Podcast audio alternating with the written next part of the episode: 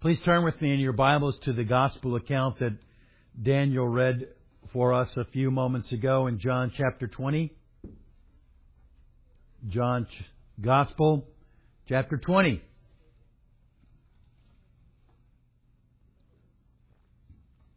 We have here in beginning in verses 11 and following, the astonishing account of a dead man whose name was Jesus appearing to a woman named Mary. And we see in verse 18, this is Mary Magdalene, which actually just means that she was Mary and likely from Magdalene. And she's the one from whom Jesus cast out 7 demons. And she was there at the place where they had buried this dead man Jesus. And she ran and told the disciples about His resurrection, but apparently had come back again. She just couldn't get away from this one whom she loved so much, because she had been healed by Him, made whole by Him, and mostly forgiven of her sins by Him, saved by Him. So she was there, weeping, lamenting, crying over the fact that He was dead, and thinking that someone had stolen His body. And then He appears to her. Verse 15, "Woman, why are you weeping? Whom are you seeking?" Supposing Him to be the gardener, she said to Him, "Sir, if you have carried Him away, tell me where you have laid Him, and I will take Him away." And Jesus said to her, "Mary." And really in that He opens her eyes and allows her to see that it is Him, as she turns and says to Him in Hebrew, "Rabboni," which means teacher. She starts clinging to Him. "Lord, it's You! You're alive!" A dead man named Jesus is alive, appears to this one Mary. And then, in verses 19 and following, we read about Him appearing to the disciples. Verse 19, "When therefore it was evening on that day," the first day of the week, "and when the doors were shut where the disciples were for fears of the Jews," remember we talked about this at our earlier service, they're hiding, they're cowering in fear and despair. The doors, the shades are pulled down, the doors are locked. They're hiding because they're afraid, they're cowering. Their Savior, the one that they thought was going to be the Savior, the one that they thought was the Messiah and going to redeem Israel and all this stuff, now He's dead! And they're hiding for fear of the Jews and probably also of the Romans as well. And then suddenly, look at the text, "Jesus came and stood in their midst and said to them, 'Peace be with you.'" Doors closed, locked, windows closed, locked, hiding for fear of the Jews, and all of a sudden, here's Jesus. Whoa! Can you imagine? We can't imagine. We've heard it so much. We like take it for granted that Jesus was raised from the dead. But think about how miraculous this is. People don't just get up from graves. People don't get off the cross, the Roman cross, and live. And yet here He is, standing in their midst, right before them, alive. Now we read on a little bit.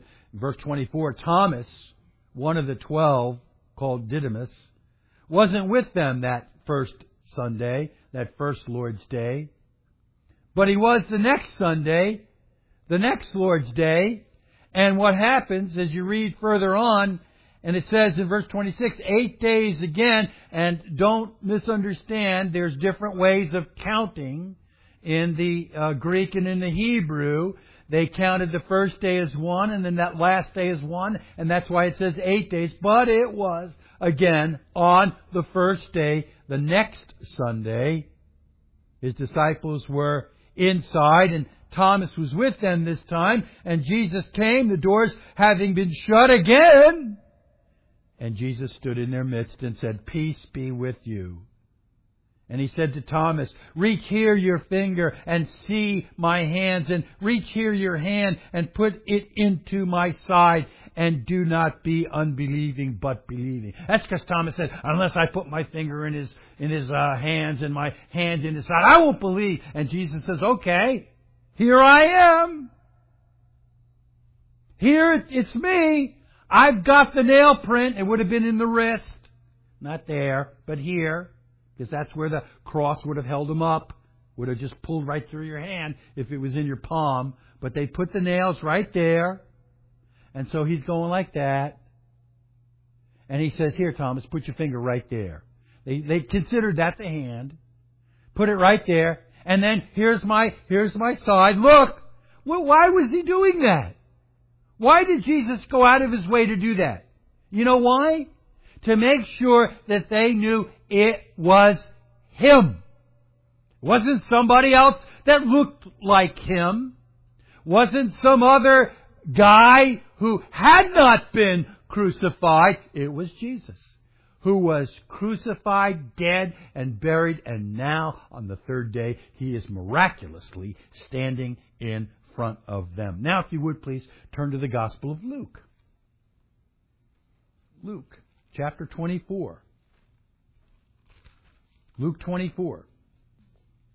I'm just going to mention this as it is the same account. And by the way, there are four Gospels: Matthew, Mark, Luke, and John.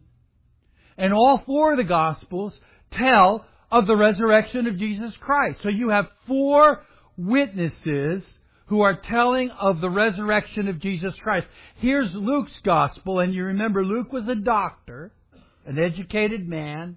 And he had done research to find out the accounts of this one called Jesus.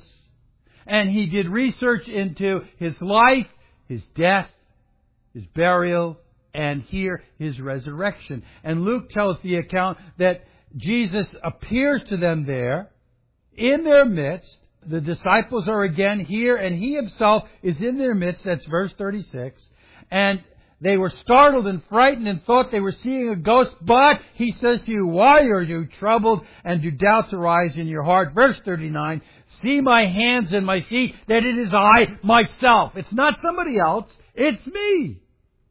I was dead and now I am alive. It is I myself. Touch me and see, for a spirit does not have flesh and bones as you see that I have. In other words, it wasn't a ghost. It wasn't a phantom. Touch me, see, flesh and bones. This is a man who was dead. They saw him die.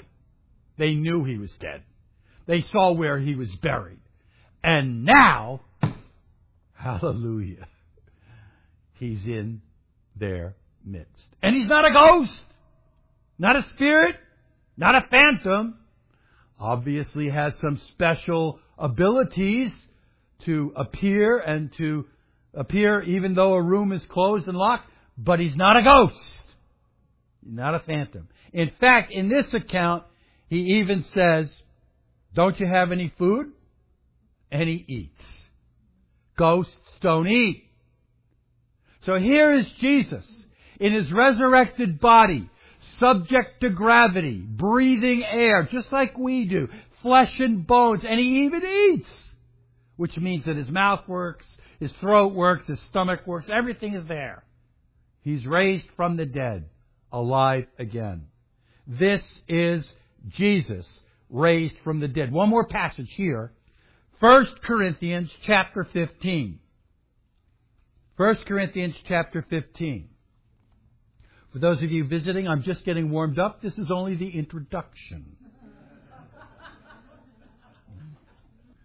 1 Corinthians chapter 15, verse 3. This is the Apostle Paul writing. Here we have another witness to the risen Lord.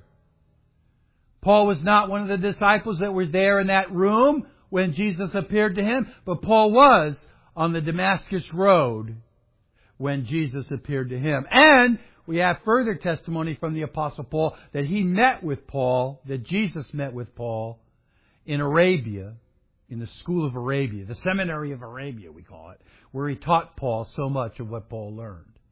The resurrected Jesus appeared to Paul. So here's what Paul says, verse 3. For I delivered to you as of first importance what I also received, that Christ died for our sins according to the Scripture, and that He was buried, and that He was raised on the third day according to the Scriptures, and that He appeared to Cephas, then to the 12, and after that He appeared to more than 500 brethren at one time, most of whom remain until now, but some have fallen asleep. And then He appeared to James and to all the apostles, and last of all, as it were to one untimely born, He appeared to me also. Here is an amazing account that Jesus appeared to all of these people alive. All of these people. And we have to believe that not all of them were necessarily His disciples, His followers. 500 at one time, there had to be a few unbelievers in there, a few skeptics, just like those that come to church, you know. A few, what's going on over there? Let's go see what's happening. So they come down, they come to see this Jesus. 500 at one time, that would be a good-sized church. But 500 at one time saw Jesus risen from the dead. What an amazing event. A supernatural event, for sure. That one who was dead is now alive. This one, Jesus, who claimed to be the divine Son of God, true man, as much God as if He had never been man, as much man as if He were not God, true man, the hypostatic union, the God-man Jesus, was dead. And now He is alive. He was dead, buried in the grave, but on the third day He arose and He appeared to all these people. And I can't say that this is the complete list of everybody that He appeared to. You have to think there might have been a couple of other people on that beach in John 21 when He showed up on the beach and, you know, the other disciples were there. Maybe there were other people that saw Him. He appeared to all these people alive prior to His ascension into heaven. He was dead. He was buried. And He's alive. And we have all these accounts. So I suggest to you that all the reports, all the articles, all the news stories, all the documentaries from so-called scholars and scientists who say that this is a myth are wrong. They are wrong. We have historical evidence by at least 5 different people writing of an historical account saying that Jesus was raised from the dead. That is far more evidence than we have for almost any other accepted historical event in the history of the world. Far more! But yet they say, oh, that can't be. Just written by men. It can't be true. It can't be real. It can't be. They would never use the same criteria with the stuff they want to believe. If they want to believe it, oh, just one little guy said it somewhere 10,000 years ago, and we believe it's true. But with Jesus, no, it can't be true. It can't be true. Why? They don't want it to be true. They don't want it to be historically accurate. But we do. We know the truth. Forget the fact that this is the Bible. These were men writing about what they saw. and their witness is true. That's what John says right at the end of his gospel. This witness is true. This is what happened. I saw it with my own eyes. That's what it's all about. So there's my Easter message for the day. Jesus was indeed raised from the dead, according to the facts from these historical writers. Matthew, Mark, Luke, John, Paul. These historical writers have told us that Jesus indeed has been raised from the dead. Now, He was dead. We know that. Rome doesn't put people on the cross and they don't come down dead. I mean, they were dead. Jesus was dead. Jesus was dead on the cross, and these men are telling us that He was raised from the dead on the first day of the week, Sunday. Do you believe that? I believe it. I believe it with all my heart. You know, sometimes if you ever doubt Christianity, if you ever doubt your faith, if you ever doubt if any of this is real, if you doubt, if you wonder, is Claire really in heaven today? If you wonder, if you question, if you doubt, look at this. Can you deny the resurrection? I can't. Too much evidence. Too much fact. Too much historical. I can't deny it. It's true. That's why the church meets on Sunday. That's why we're here. God created the earth in 7 days and told us to rest on one day. And for the first couple of thousand years, it was on Saturday, the last day of the week. But Christ rose on the first day, so now the first day of the week is the day that we celebrate the resurrection of Jesus Christ. And that's what we do every Sunday. But today, of course, is a special day when we remember particularly His resurrection from the dead. He did. He raised. He was raised. He rose. That's why we're here. That's what we do. We worship the risen Savior. Now, if you believe that, and you realize that it's central and vital to Christian faith, if you do, and you understand all of this, what else do I have to say? Except this. If He was God, the God-man,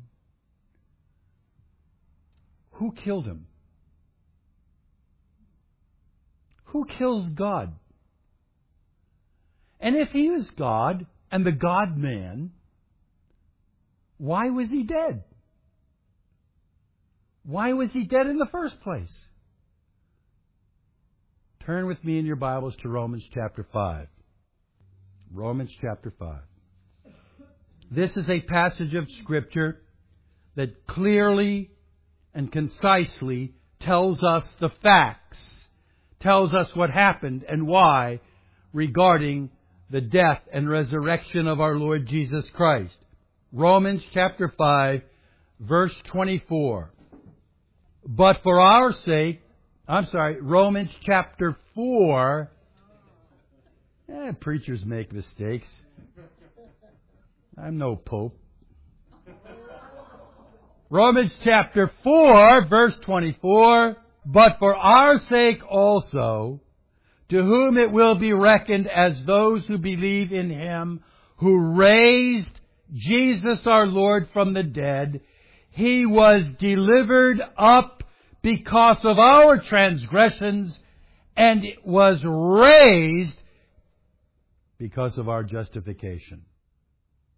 Delivered up for our transgressions, raised because of our justification.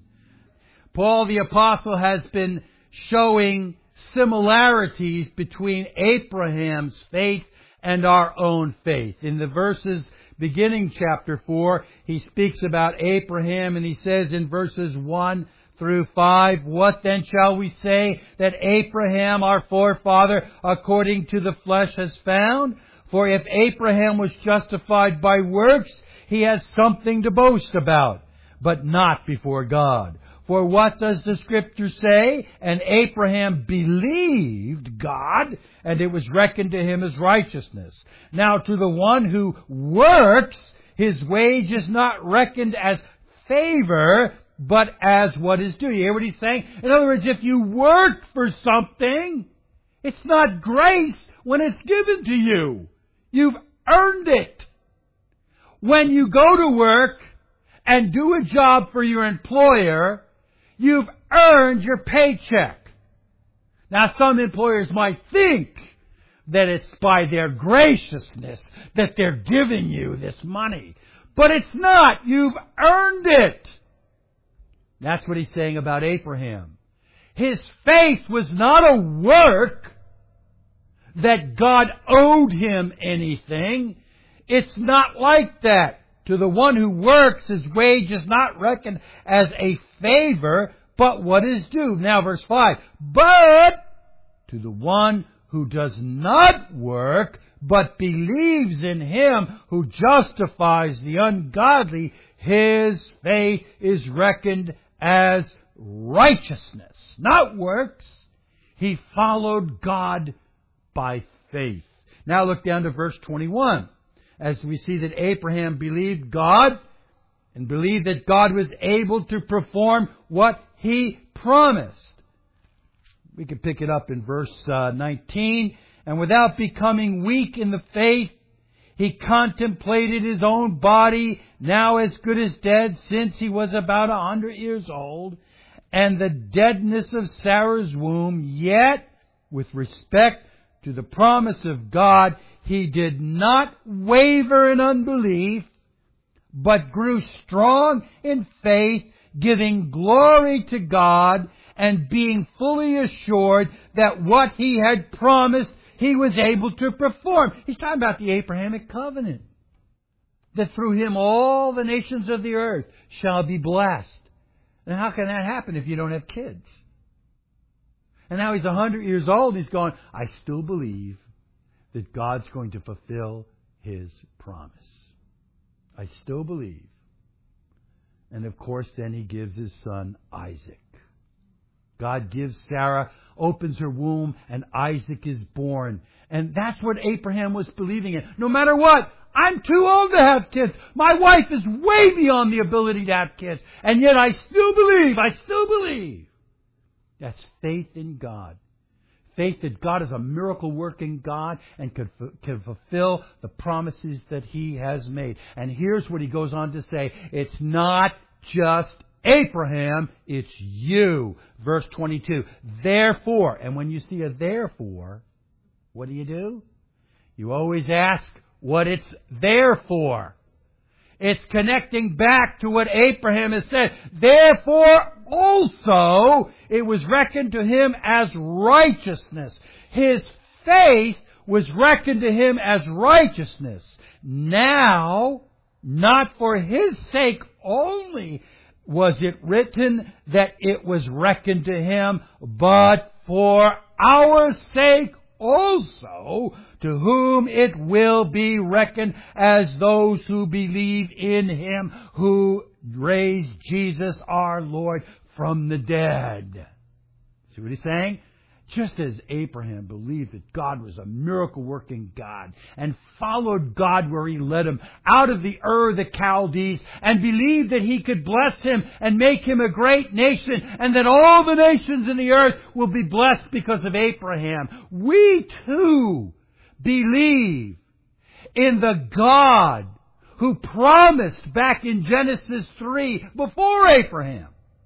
Back in Genesis 3 that there would be a Redeemer who would be bruised on the heel, that's the cross, but who would then crush Satan on the head. That's His victorious resurrection. We believe that. We believe that. We believe in the Scriptures that teach that God so loved the world that He gave His only begotten Son. We believe in the Scriptures that say that Jesus was indeed God incarnate. We believe the Scriptures that say He was dead. And we believe the Scriptures that teach, that we've looked at this morning, that He was raised from the dead. That's what we believe. Just like Abraham. Now, we don't work to gain salvation, but we believe. that these things are true. And that is how, just as with Abraham, it was reckoned to him as righteousness. In other words, God's righteousness was imputed to him. God's righteousness is imputed to us as we believe. There's no kind of works that you can do that are going to gain you heaven. People think the good people go to heaven and bad people go to hell. There are no good people! Nobody is worthy of heaven. In the eyes of God, there are no good people. All have sinned and come short of the glory of God. There is none righteous, not even one. That's what he just said in chapter 3. There are no good people.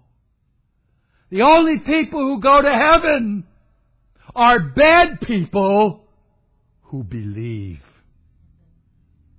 Sinners who believe and are saved by the grace of God. Now here's the question. What do they believe? And here's the answer. That He was delivered up because of our transgressions, and He was raised because of our justification. This is what we believe. This is what we believe about today, about Easter, about the gospel, that Jesus was delivered up for our transgressions. Speaking of His death, when He speaks about Him being delivered up, He's speaking about His death, His crucifixion. Pararidamai is the Greek word, and it means to give into the hands of another or to betray. That's what He's speaking about when He says He was delivered up, given into the hands of another, or betrayed. And so I want you to just think with me for a few moments of the occasion of His being delivered up. The occasion of Jesus' being delivered up. We find it in all the Gospels, and you know the account. Just think about it. You know it. He was arrested in Gethsemane. Right? He was carried away by the mobs, and He was turned over to the high priests for trial, their mock trials.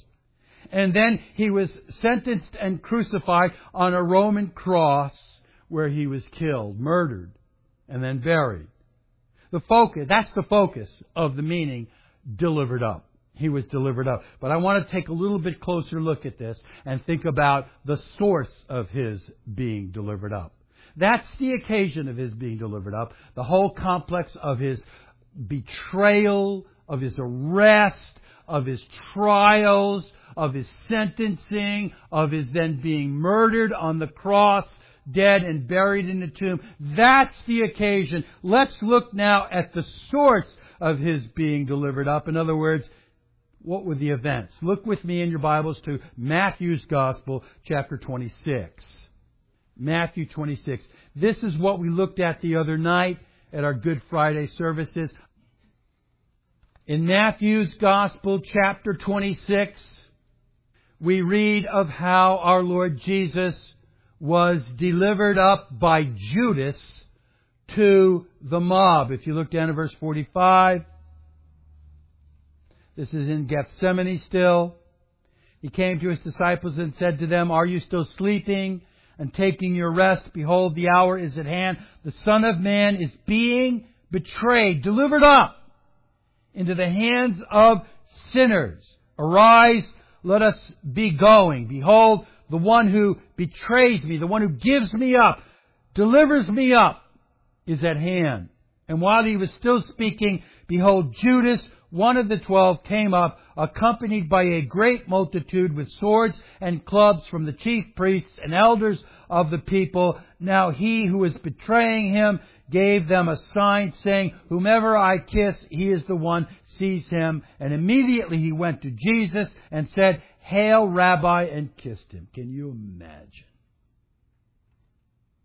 the betrayal, the deception of a close friend who comes and kisses you as the sign of betrayal?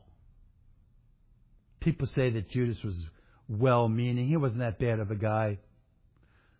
Judas was a wicked sinner. Jesus said it would be better for you if you had not been born. And Jesus said to him, "Friend, do what you have come to do." And they came and laid hands on Jesus and seized him. He was delivered up to the mob. They seized him and they dragged him away. Down to verse 57, as we see that he was delivered from the mob to the priests.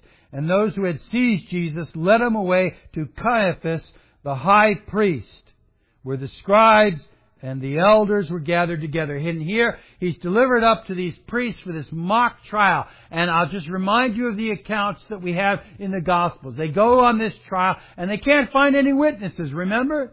Nobody can bring anything against Jesus. So they get a couple of liars. They try to get them to say something. And what do they say? He said he'd destroy this temple and rebuild it in 3 days. That really didn't mean anything, so what? And then finally they had to say, "Are you the Christ?" And he, of course, said, according to the Mormons, "No, I'm not." No, he said, "I am. I'm the Son of God."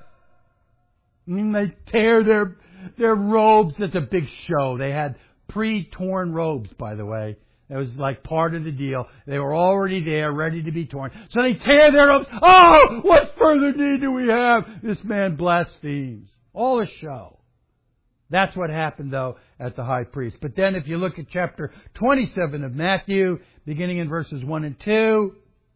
Now when the morning had come, the chief priests and the elders of the people took counsel against Jesus to put him to death. And they bound him and led him away and delivered him up to Pilate the governor. See, delivered him up to Pilate the governor. He was delivered up by Judas to the mob. He was delivered up by the mob to the high priests. He was delivered up by the high priest to the Roman authorities, to Pilate. And then he had to stand before Pilate in that mock kangaroo court. Pilate knew it was a kangaroo court. Pilate knew it was for envy that he had been delivered up. But he was delivered up. And then we have further on in this chapter, in verse 22 and following, that he was delivered up from Pilate to the executioners. And Pilate said to them, "Then what shall I do with Jesus, who is called the Christ?" And they all said, "Let him be crucified." And he said, "Why? What evil has he done?" But they kept shouting all the more, saying, "Let him be crucified! Crucify him! Crucify him!" Calling out this meek, mild, sinless, peaceful man to be put to death. And when Pilate saw that he was accomplishing nothing, but rather that a riot was starting, he took water and washed his hands in front of the multitude, saying, "I am innocent of this man's blood. See to that yourselves." So he delivers them up to the people's will. And the people answered and said, "His blood be upon us and our children." And it has been ever since. Ever since. Then he released Barabbas for them, and after having Jesus scourged, delivered him to be crucified. Delivered him up, delivered him up, delivered him up. He was delivered up in all of these cases to be crucified. The New International Version translates that, delivered him up, or delivered him over to death. This is the progression of him being delivered up that we find in the Bible. However, I say to you that these are not the ones who ultimately delivered Jesus up. The one who delivered Jesus up to the cross was His Father. God the Father is the one who delivered Jesus up to the cross. The cross was the eternal plan of the triune God. He had to die on the cross, shed His blood, prophesied in Psalm 22 Very clear picture of what crucifixion was thousands of years prior to it even being invented. And that's why the Jews had to deliver him up to Pilate, because if they had killed him, they would have stoned him. It wouldn't have been the same. It wouldn't have been the shedding of blood. So to fulfill Scripture, he was delivered up to the Romans for crucifixion. And all of that came about by the sovereign hand and power of God the Father. I want you to do me a favor and turn very quickly to John chapter 3. John's Gospel, chapter 3. And I want to read to you the most famous verse in all of the Bible, the one that the people at the football stadium stand there and hold it up in the end zone. John 3:16, and here's what it says. For God so loved the world that He gave His only begotten Son, that whoever believes in Him should not perish, but have everlasting life. What does that mean?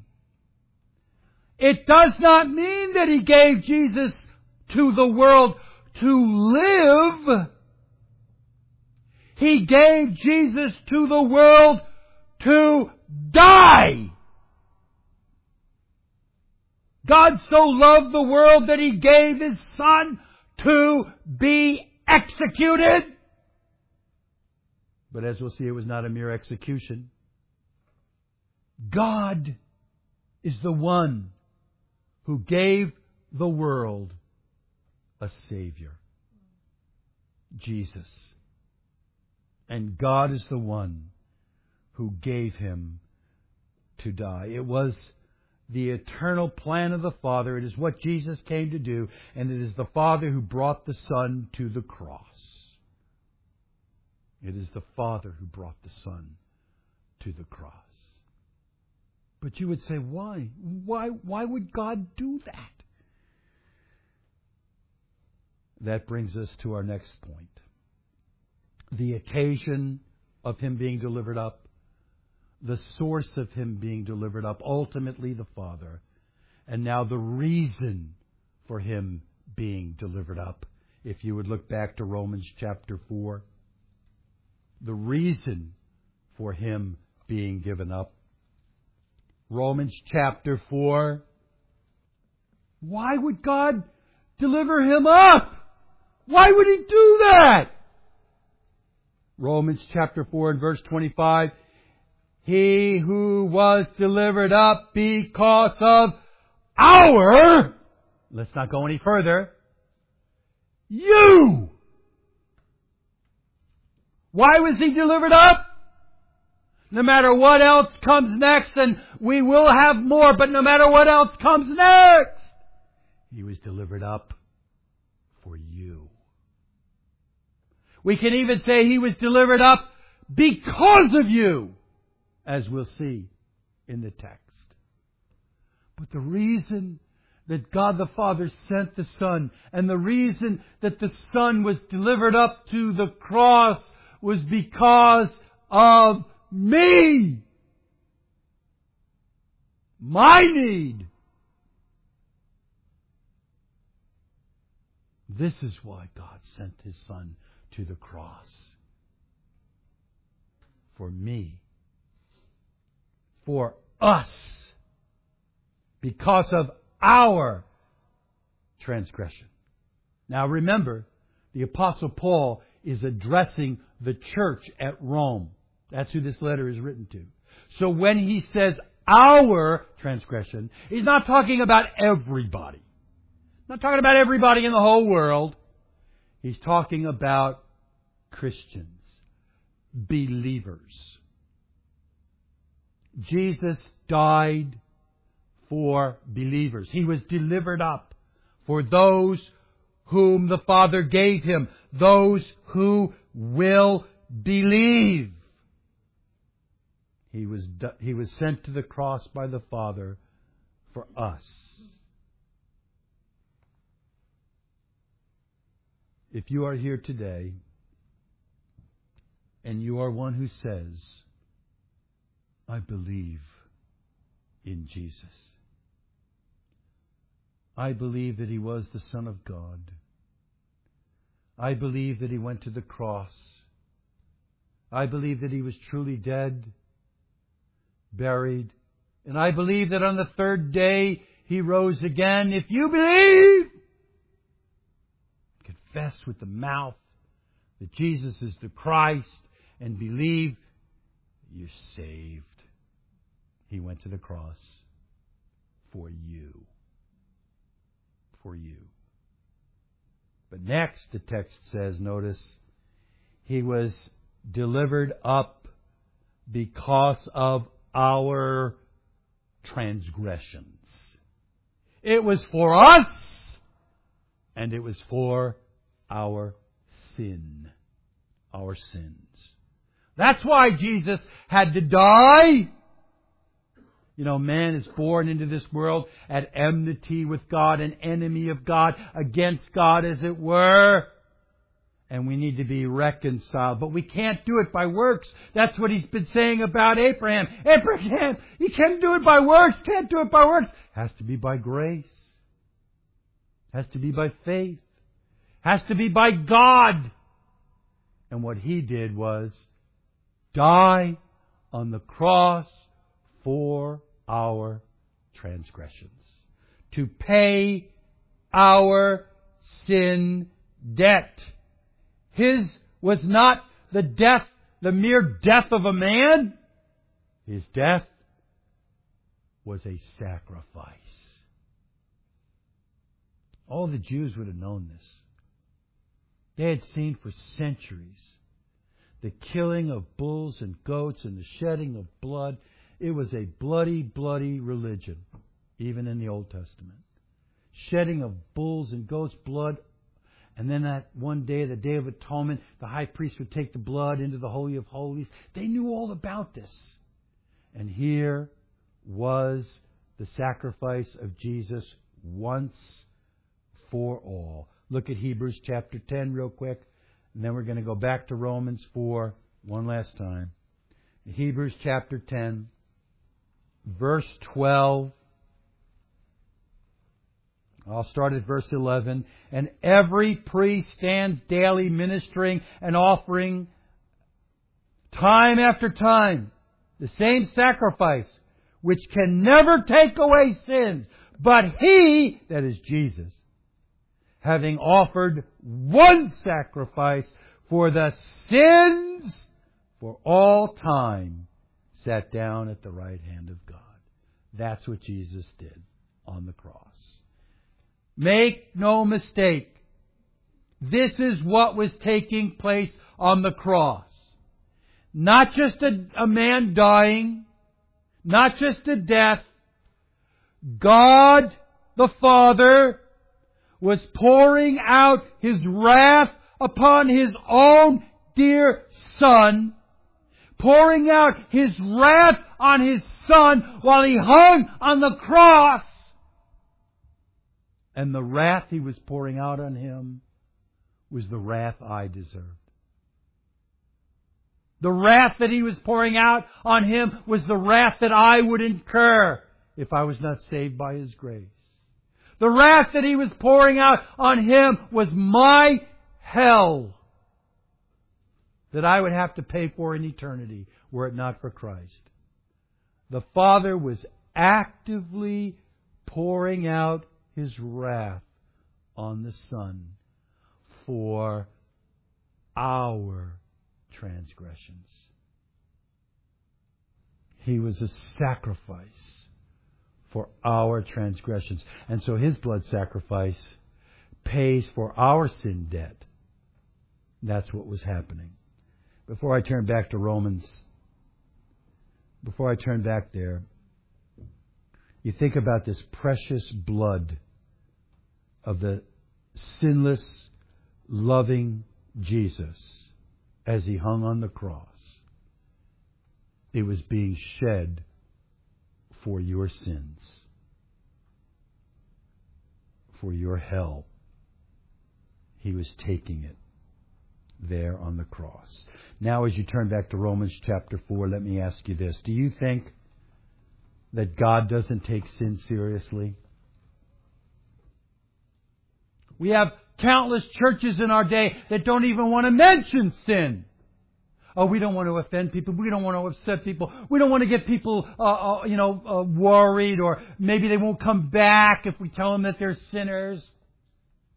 God took sin so seriously that He sent His own Son to die for the sins of His people on the cross. If He took sin so seriously as to give His Son to die on the cross, don't you think He will pour out His wrath upon worthless, lost sinners in hell for all eternity? He will. If He would pour out wrath on His Son, He will pour out wrath on you if you do not repent and turn and embrace His Son. He takes sin seriously, so seriously that this text tells us that He was delivered up because of our transgressions, because of our sin. Sin is an awful thing. Offense against a holy God. And as He poured out His wrath upon His Son, do not think He will not pour out His wrath upon lost, rebellious sinners. But if you have the Spirit of God working in your heart, oh, sinner, this day, you can come to Christ and know that His sacrifice on the cross pays your sin debt. So it is paid in full. That text in Hebrews said, once for all, never again. There is no need of any more sacrifice. There is no need of any works on your part. You believe in Christ. You are saved by His sacrificial death on the cross. And you can live your life rejoicing in His death and in His resurrection as we do in church.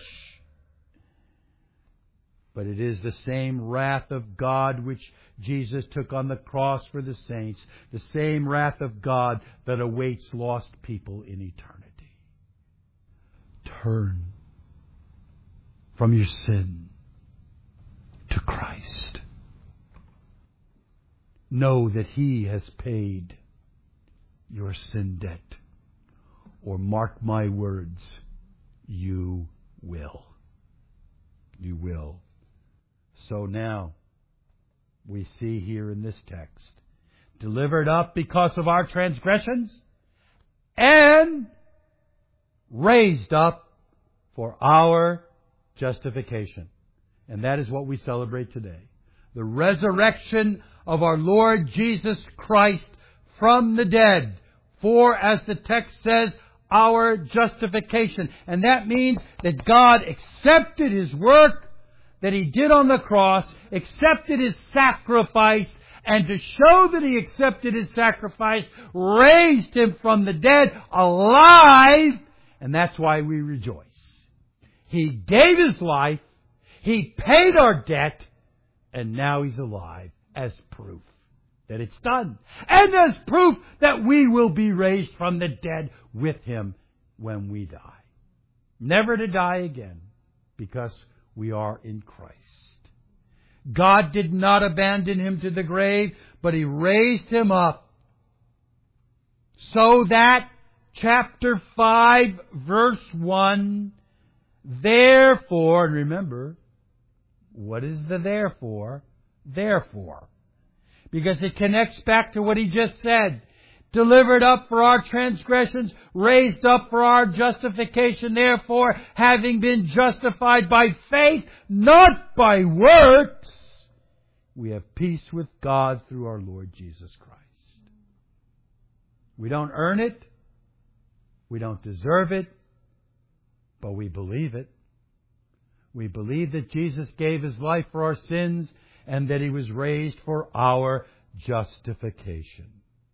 And that's the part of the passage I read earlier in verse 8 that God demonstrates His own love toward us in that while we were yet sinners, Christ died for us. Much more than having now been justified by His blood, we shall be saved from the wrath of God through him. That's the message of the cross and the resurrection of Jesus. And here's what it all comes down to be, verse 11. And not only this, but we also exalt in God through our Lord Jesus Christ, through whom we now have received this reconciliation. We exalt in him. And what is that? That's church. That's what we do every Lord's Day. Exalt in the Lord because he has redeemed us, because he has paid the price, because he has saved us. And the resurrection, proof that it's real, that we have been saved by Jesus' work. Amen? He has risen. Risen indeed. Let's pray.